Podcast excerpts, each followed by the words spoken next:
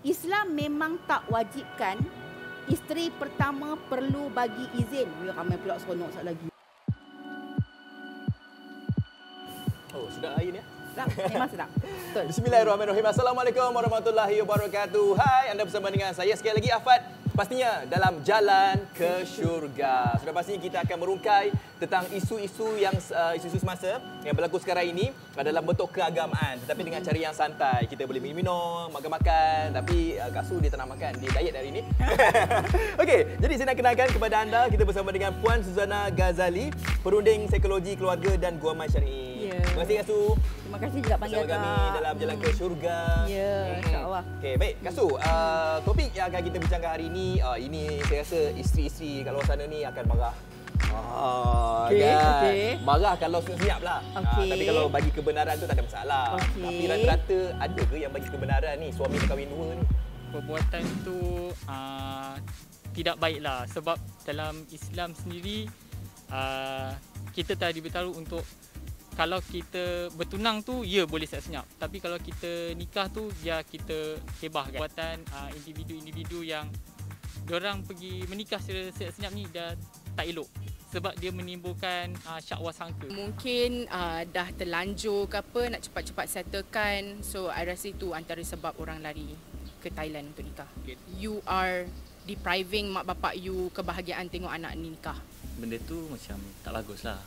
Satu, membelakangkan keluarga. Satu lagi, macam tak menghormati kedua-dua belah pihak. Dan satu, daripada suku, uh, segi hukum agama pun uh, sebenarnya sah. Cuma daripada undang-undang Malaysia tu salah lah. Berani buat, berani tanggung lah. Oh, orang kahwin lari kat sepadan mungkin dia nak kahwin lebih daripada satu tanpa pengetahuan isteri kan? Dia rasa benda yang dia buat tu ada baiknya, mungkin macam-macam ada pendapat masing-masing kot. Pada dia, mungkin dia rasa benda tu okey tapi pada orang lain tak okey kan. So, ada pro and cons lah kat situ. Dia benar ha. ataupun izin itu ada. Ha. Cuma, biasanya izin itu belum tentu redha. Oh, nampak dia tak? Dia ada beza. Kadang-kadang ha. terpaksa. Hmm, oh, tapi betul. Hati tu tak redha. Okey, tajuk kita nikah diam-diam dekat okay. sepadan. Ha, sebab banyak jugalah kes-kes ni, cerita-cerita yang tak seronok ni dengar. Hmm. Ha. Suami isteri baik je. Tak, okay. tak ada apa masalah, tak ada hmm. tak ada berlaku apa nama gaduh ke apa hmm. ke. Betul. Tutap tutap tak tahulah, kadang-kadang benda ni berlaku suddenly, tiba-tiba je. Ah ha, dapat tu daripada kawan-kawan ke, hmm. dapat kadang ada kejadian macam contoh kemalangan dan sebagainya. Oh baru, baru tahu, tahu, baru tahu. Hmm. Eh siapa ni awak ni? Oh ini saya isteri kedua. Hmm. Kahwin dekat sepadan dan sebagainya okay. kan. Ha. Ha. Kak Su ada tak macam cerita yang nak dikongsikan tentang orang kahwin tersenyap ni? Ha, okay. Sebab kadang ni masyarakat ni, hmm. masyarakat ke tak kiralah sama ada sesiapa pun yang kata bahawa kalau kahwin dua ni, kahwin kat sepadan ni macam apa perbuatan terkutuk. Oh, oh, teruk sangat tu terkutuk berat tu. Benarnya. Yang kahwin tu seronok. Orang lain cakap terkutuk tu kan. Ah, cerita sikit ada apa cerita-cerita kahwin dua. Baik, dia sebenarnya kalau ikutkan Afat eh, ha. kes-kes akak terlalu banyak. Ha. dua puluh tiga tahun dalam bidang ni, okey. Walaupun dah selalu dah cakap jangan pergi kahwin kat jangan jangan tapi dia buat juga. Buat juga. Dah macam budak-budak, jangan jangan dia buat juga kan. Okey. Kalau ikut tadi Afat kata ha. eh, ada kes yang meninggal baru tahu. Ya. Yeah. Itu pun ada banyak kes akak ha. sampai masa jumpa akak tu dah suami dia dah lapan tahun dia meninggal dunia. Ha. Dia masih tak boleh maafkan suami dia. Oh. Sebab kau walaupun masa meninggal, eh? Suami tu dah meninggal. Uh-huh. Hari suami meninggal dapat tahu ada si kedua. Dah kahwin pun hak sana pun dah ada cucu semua okey. Uh-huh. Dia tak boleh maaf lapan tahun dah. Ha punya hati tu terkuris. Ha kan. Yang tu tak apalah tahu. Hmm. Yang satu kes akak pula kan. Uh-huh. Kantoi salah WhatsApp. Alamak. Tak pernah-pernah pun uh-huh. suami aku panggil, panggil aku sayang. Ha dia ni panggil apa, apa baby. Ha pula ni kan tiba-tiba kan. Yeah. Bang siapa? Allah kantoi. Duk panggil isteri tu mama, mama tu kau jadi sayang. Ah, no baru dah sayang. Tak boleh nak cover kan? Jauh tu mama ah, so sayang. Benda tu memang berlaku. Yeah. Cuma macam kalau sebut tadi, masyarakat kata kutuk tu bagi akak tak wajar lah. Nah, okay? Sebab nah. ikutkan yang paling penting, apa yang dia orang buat tu sah ikut syarak. Yeah. Ha, nah. Tapi kena faham juga, hmm. nikah dekat sempadan ni nah. ada dua benda Afan eh. Okay. Satu, memang ikut prosedur, maksudnya tempat yang kerajaan kita iktiraf. Ah. Akak tak nak cakap lah kat mana iktiraf, lagi mm. korang pergi cari pula kan? Mm. kan? Jangan cakap, jangan cakap. Kan, jangan cakap kan? Okay. Okay. Satu lagi, ah. yang memang menyalahi prosedur. Minta maaf, yang akak tahu ada kajian yang sebut, contohlah kan, kalau macam yang dekat sempadan arah Pantai Timur sana tu, uh. turun je sungai tu, nak kahwin, nak kahwin, nak kahwin. Oh, oh, macam pergi pasar malam, kau pun eh? nak kahwin. Oh, pun oh. ada. So, itu yang kita bimbang, takut menyalahi syariat. Uh. Sebab akak pernah ada kes, uh. kahwin dua belas tahun, empat orang anak, uh. masa tu tak buat pengesahan apa-apa lagi. Okay, dan nikah lama lah eh. Uh. Dan masa tu maksudnya Jabatan Pendaftaran pun tak wajibkan ada surat nikah Malaysia untuk uh. daftar anak. Dan bila berlakulah kes bergaduh, nak bercerai, baru nak proceed untuk pengesahan, bawa ke mahkamah, hmm. mahkamah isytiharkan pernikahan dua belas tidak tahun sah. Dulu itu tidak sah. Alamak. Jadi maka anak yang anak? ada adalah anak syubhah, bukan Allah anak yang sah. Baru. So antara risiko dia. Hmm, nampak tak eh? Ini membuatkan saya insaf. Kau jangan. Apa yang macam punca lah, punca lah di antara kita ni, kan, orang yang kat Malaysia ni kan, okay. nak sangat bernikah di sempadan tu. Punca-puncanya kenapa katnya? Okey, ha. dia kalau ikutkan dua sebab sebenarnya. Ha. Ha. Satu tadilah, teringin nak poligami. Hmm. Kan? Mampu ke tak mampu yang, tu? Yang, yang, yang pertama tu dah ada, dah baik semua. Tak. Tapi kan, ha. dah hati tu terjatuh cinta. Dalam masa yang sama, dia tu bukannya mampu, oh, tapi Allah. mampus. Tapi ada hati nak kahwin dua. Eh, dia mana-mana lelaki pun mesti ada hati. Kalau lelaki yang tak ada hati tu yang tak normal. Oh. Ha, cuma kesedaran diri mampu atau mampus dia yang menyekat dia, okey? Tapi jadi, sekarang ni kategori yang mampus pun masih lagi nak iyalah, pergi inilah nikah dua. Jugalah Datuk hmm. hak yang orang perempuan tu dah nak juga kan, tak apalah bang.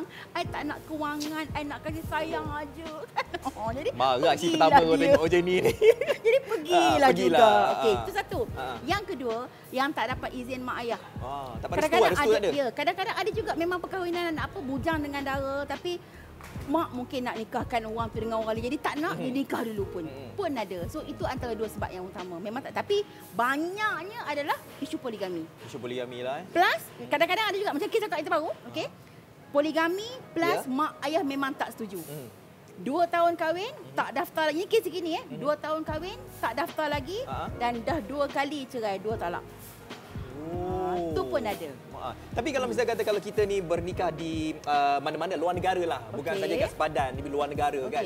Uh, prosesnya tu, ya kita tahu yang mana Kak Su kata yang diiktiraf oleh kerajaan Malaysia okay. kan. Okay. Ha. Ada kata dah diiktiraf dan sebagainya. Balik dekat Malaysia ni, dia ada proses dia nak daftar balik right. tu berapa lama masa duration? Okey, dia kalau ikutkan peraturan undang, mana-mana pernikahan di luar negara, hmm. okey, balik ke Malaysia mesti daftar dalam tempoh enam bulan. Selepas nikah? Selepas nikah. Ha. Maksudnya bila dia balik lah. Ha. Maksudnya dia balik ke Malaysia, ha. kau contoh kalau kau ni kau contoh kat U K kan, duduk tiga hmm. tahun hmm. kan, balik. Ha, dalam dia balik ke Malaysia, enam hmm. bulan lepas dia balik tu, dalam tempoh tu dia kena daftar. Ha. Bukan kata lepas tak boleh daftar dah. Ya. Boleh. Tapi maksudnya kalau lepas enam bulan baru daftar, aha. ada denda pula lah. Oh. Ha, jadi kalau kau nak selamat daripada denda yang ha. tak banyak, kau daftar tempoh enam bulan. Daftar, ha, daftar ha, awal lah. Daftar awal. Ha. Cuma je sekarang ni, okay, kalau contoh yang nikah yang kat luar sana tu, biasa tak ada isu. Ha. Yang isunya tadilah yang poligami, hmm. tanpa izin semua kan. Okay?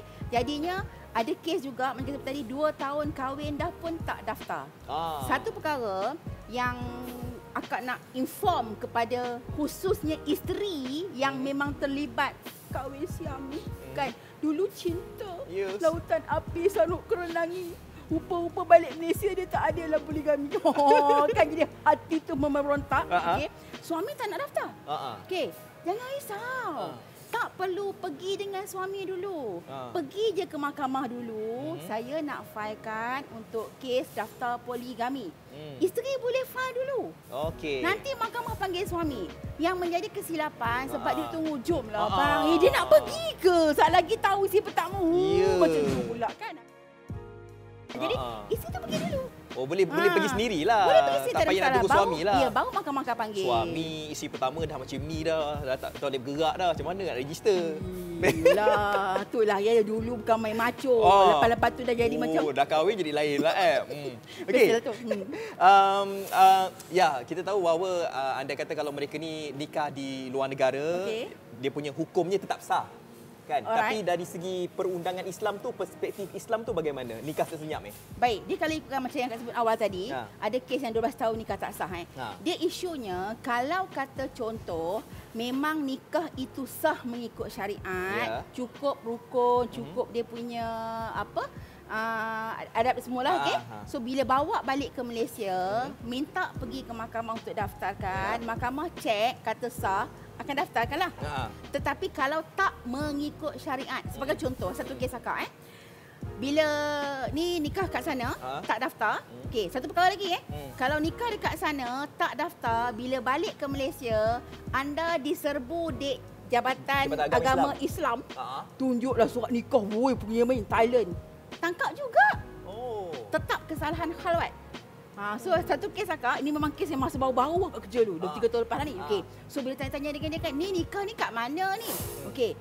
Surat nikah siam. Hmm. Nikah Kuala Ketil. Tahu Kuala Ketil kat mana? Ha, Kuala Kampung Ketil. Akak, Kedah. Oh, ha, ha. Bila pula Kuala Ketil pergi ke Siam? Ha, ha. Mana kan? Padan ni? Ha, ha. Kan jadi Kuala Ketil dalam Kedah. Ha, ha. Kedah bukan hak milik Siam. Ya, Okey, ya. jadi ha. satu perkara dah. Ha, ha. Siapa yang jadi saksi uh, wali awak nikah ni? Hmm. Abang angkat saya. Bila pula walinya boleh, boleh abang angkat jadi wali? Ha, jadi kalau sah untuk syariat pun tidak, mm-hmm. maka tak sahlah ikut mm. perundangan. Jadi kalau kata sah ikut hukum syariat, mm. maka mahkamah boleh sahkan ikut perundangan. Mm. Tapi bila kita sah hukum syariat pemerintah, yeah. memang mahkamah perintahkan farag. Tak boleh. Tak boleh juga. Ha, so memang kena hati-hati sebab mm. dekat benda ni sekarang ni kalau ikut nikah sepadan, okey, uh -huh. dia jadi bisnes tau. Uh -huh. Kalau contoh katakanlah sekarang ni tak sebut ni taklah eh. Uh -huh. Kalau cari kat internet, dah ada beberapa web yang menawarkan. Yeah, dia ada package semua. Oh, betul. Tiga hari dua malam. Eh, hey, ah. cek, cek dah ke? Kawan cek, kawan, kawan cek. Grup WhatsApp. Okay, okay. Saya terus ha. tak baca. Okay. tak baca. Ha, memang ha, ada. ada. Sebab lah. tu yang kita risau. Okay? Kita kadang-kadang orang dia fikir bisnes. Tapi kita masuk duit. Ha. Isu sah atau tak syariah kita bimbang. Hmm. Bawa kepada keturunan anak tadi. Betul. Yang kita... Tengok sekarang ni, diorang ni lebih kepada keseronokan. Kan? Nikah dekat Siam, bawa kokonnya dah nikah. Tapi sebenarnya hukum syariat tu, hukum-hukumnya tu kadang tak, tak tak lengkap. Kan? Itu yang jadi tak sah. Baik, um, sepasang suami isteri ni dah nikah di sepadan ke di luar negara. Okay. Memang uh, apa loving each other. Okey. Ah, kan? Yeah. Tetapi uh, mungkin ada kesan-kesan sampingan yang mungkin okay. mereka dapat. Tatkala mereka ni bernikah sejam-sejam. Uh, ada kesan-kesan sampingan yang lain ke? Baik. Selain daripada kesan positif yang mereka ni uh, loving dan sebagainya. Alright. lah. Okey. Satu, kalau nikah dekat sempadan, hmm. selagi tak daftar di Malaysia, hmm. kalaulah status si, si isteri hmm. adalah anak dara, ha. dia kekal anak dara. Ha -ha. Kalau status dia ibu tunggal, hmm. dia kekal ibu tunggal. Hmm. Sebab dia guna rekod yang memang ada dekat Malaysia. Yeah. Kau tiba-tiba kau bersalin beberapa orang anak pun, hmm. tapi rekod sebab tak daftar, kau tetap adalah status yang masa asal. Yeah. Jadi kalau kata contoh, kod-kod lah kan, hmm. poligami diam-diam, tiba-tiba hmm? suami meninggal dunia. Hmm. Nak pergi mahkamah tuntut harta pusaka. Yeah. Apa bukti kau isteri dia? Hmm. Ha, so jadi benda tu akan jadi masalah. Yeah. Okey, itu satu satu, satu risiko. Yalah, ha. kau cinta aja pun kalau tak masalah juga. Masalah juga. Kan? Okey. Hmm. Yang kedua, khususnya untuk isteri yang menerima suami orang. Okey? Oh. Ini memang pula macam tadilah, kalau kata cinta tu memang tak apalah, semua boleh I sanggup. Yeah. Okey. Tapi ha. meneruskan kehidupan. Sebab satu perkara eh Islam memang tak wajibkan isteri pertama perlu bagi izin. Wih, ramai pula seronok sekali lagi. Wih, rupanya berizin lah. Ramai tepuk. Ikutkan pada hukum syarak, aha. poligami memang tak perlukan izin isteri. Ikut pada? Hukum syarak. Hukum syarak? Ya. Oh. Tak perlu izin. Tak susah lah sebenarnya. Eh, ha. okay. Memang tak susah pun. Ha, okay. Hatta kalau pergi mahkamah pun, tiba-tiba lah kan. Entah dia kena jampi ke apa kan. Ha. Isteri pertama kata, Ya Arif, saya setuju suami saya kahwin lain. Belum tentu juga boleh kahwin. Oh, tak boleh lagi? Tak boleh juga. Ha. Oh, eh, bukan kata izin. Ha. Sebab sebab kelayakan seseorang lelaki itu diambil kira. Okay. Ikut peruntukan ada empat syarat yeah. yang mesti selari. Hmm. Termasuklah mampu untuk bagi kewangan, mampu untuk nafkah batin, ha. mampu untuk adil. Plus, tidak ada masalah dekat isteri yang sedia ada. Hmm. Kalau kata benda tu ada kewajaran, mm-hmm. baru lulus. Sebab tu kalau contoh untuk orang yang nak masuk, mm. yang nak jadi yang kedua, ke ketiga, ke mm. keempat, ke yeah. kan dah halang dua, baik empat kan. Mm. Okay. Kalau nak masuk kalau tu, kan, kena tengok juga background suami. Ah. Sebab contoh mudahlah, kalau kata dia ni buat diam-diam mm. kan, di mana pengiktirafan yeah. anda sebagai seorang isteri. Mm.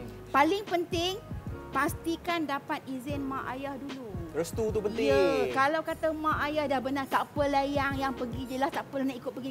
Okey, fine. Ha, ha. Restu tu ada. Hmm. Tapi macam kes yang aku sebut dua tahun tadi, hmm. restu mak ayah pun tak ada. Hmm. Restu si pertama tak ada masalah. Tapi point dia, kalau contoh risiko paling besar, yeah. okay, katakanlah Islam kesebut tadi, hmm. tak perlukan izin si pertama. Hmm. Tapi sekurang-kurangnya bagi tahu yang... Hmm. abang ni ada plan tau nak kahwin satu lagi tau. Hmm. Okey, eleh abang tu main-main je lah, ya. Kan? Balik seminggu, yang abang dah kahwin. Kan abang dah cakap, ya. Isteri pun nak sedih pun, ah, kan dah cakap. Tapi kalau tak bagi tahu, ayanglah satu-satunya. Tiba-tiba kantor jumpa surat dalam kereta contoh. Ah, kan lagi sakit hati. Hmm. So, sebab tu Islam tentukan berterus terang, yeah. Bagi tahu yang memang nak kahwin. Mm-hmm. Lepas tu kau pandai-pandai lah. Mm. Ha, jadi kalau diam-diam ni, hati tu terguris lama. Tapi apa jadi kalau misal kata dah minta kebenaran daripada isteri yang pertama, kan? Andai katalah dah minta mm. kebenaran tetapi uh, tak boleh juga. Uh, kira macam si isteri tak berkeras tak bagi juga. Bagaimana? Macam uh. kau sebut tadi, ikut hukum syarak, uh. dia tak perlu izin. Uh. Kalau contoh kata, okey ini pesanan untuk isteri pertama pula. Ha. Suami kata dia nak kahwin. Ha. Kau jangan larang. Hmm. Sebab kalau dia dah tekad nak kahwin, kau larang, dia lagi nak buat. Macam budak. Jangan panjat. Dia panjat. Panjat juga kan? Okey. Ha. So kalau kata tu, jadi, abang nak kahwin, ha. Tak apa bang. Abang pergi ke mahkamah, abang isi borang. Hmm. Kalau hakim tentukan abang boleh kahwin, abang kahwinlah. Ha, dan macam kisah baru, ada satu kisah baru, yeah. Isteri tu mula-mula nak bersetuju. Uh-huh. Tapi bukanlah kata akak nak menghalang poligami. Hmm. Tapi kita nak pastikan hak tersebut ada. Uh-huh. Akak kata dengan dia, awak setuju ke tak, awak kena buat pembelaan untuk pastikan hak awak. Yeah. Dalam keadaan suami tu tak mampu apa semua lah kan. Uh-huh. So, bila buat pembelaan, suami mengamuk. Dia tarik balik kes fail permohonan poligami. Ha, uh-huh. Jadi, maksudnya sekarang ni, mahkamah menentukan hak untuk kita. Uh-huh. Guna prosedur yang ada dan ya. Memang akak mengharapkan sangatlah untuk ha. Wanita dekat luar sana. Okay, dengan ini nasihat-nasihat ha. Ni ha, silakan Kak Su. Tolonglah. Ha. Kau cinta, kau sayanglah macam mana hmm. pun, tapi tolong sayang diri tu lebih. Ya. Minta ha. Maaf sebab kalau contoh berlaku apa-apa hmm. dan memang dah banyak sangat kes akak okey. Hmm. Mengandung, isteri pertama mengamuk, isteri yang kedua kena cerai. Uh, andai kata kalau ada di antara kita ni yang tengah hmm. tengok sekarang ni hmm. ada yang dah ternikah, ternikah tu ter hmm. kan. Adakah mereka ni uh, harus berterus terang dengan suami, eh, bukan suami pula, dengan isterinya ke? Atau perlu macam senyap disebabi bila, Kak? Ha. Baik. Satu perkara, okey, walaupun tidak perlukan izin isteri pertama, yeah. Tapi kejujuran itu penting. Mm-hmm. Kalau dah ternikah tadi kan, ha? Pujuklah suami untuk bagi tahu. Mm. Okey. Kalau contoh kata anda dulu yang pergi perkenalkan diri, hmm. kau memang serah diri, masalah lah pula salah lagi kan. Okey, jadinya minta suami beritahu. Dan paling penting kalau contoh kata sekarang ni nikah hmm. tanpa restu mak ayah. Yeah. Tolong bagi tahu mak ayah sebab kadang-kadang dugaan kita dapat sebab tak ada restu mak ayah. Betul. Okey. Setuju. Dan nasihat yang paling penting. Hmm. Kok-kok sekarang ni dah plan dah nak nikah kat sana. Hmm. Tak payah pergilah. Risiko ke depan tu payah. Eh, tapi sekarang tak boleh lagi kok kan. Fikir-fikir dia. Okey. Tapi kok-kok nanti buka nanti kan. Okey. Isunya sekarang ni risiko ke depan. Ha. Kalau betul dia sayangkan anda, dia akan jaga hak anda dan bawalah ke mahkamah.